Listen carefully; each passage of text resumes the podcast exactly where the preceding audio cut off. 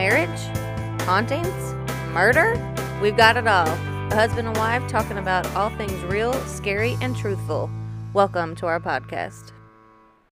Hey guys, what's going on? Um, I have an update. There's a lot of people that listen to us or that are in our group um, that are interested in the West Memphis Three, and we haven't talked about them yet. Um, but there has been an update in the case within like the last few months. So I thought I would come on here and talk about that now.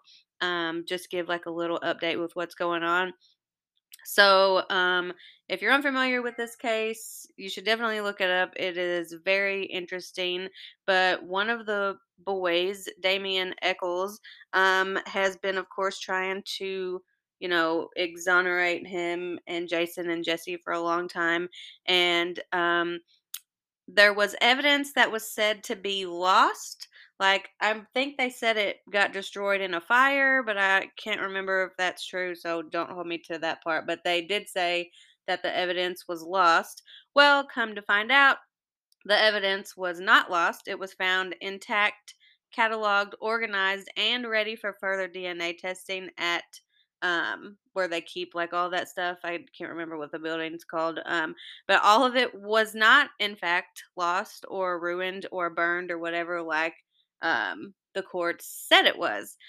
So I think just as of yesterday, Damien took to Twitter to release that a circuit judge has ordered a hearing on December 23rd to ask the judge to order the prosecutor to hand over the DNA for lab testing to prove again that Damien, Jason, or Jesse's DNA was not on any of the three boys that were murdered um, many, many years ago.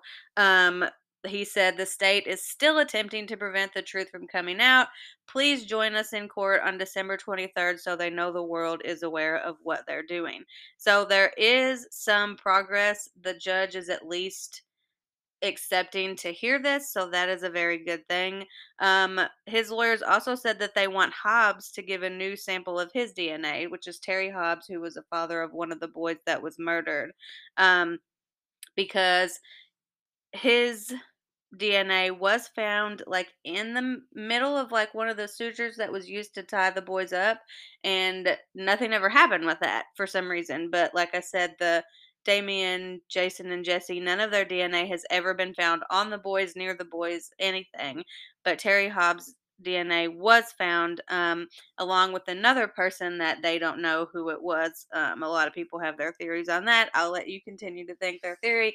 I won't say who I think it is, um, but that is what's going on with that. Um, he just wants to get it right. You know, they took the Alford plea they all said that um, they were innocent of this crime. They did not do it, but they took the Alford plea so they could be free and continue on with their lives after 18 years in prison.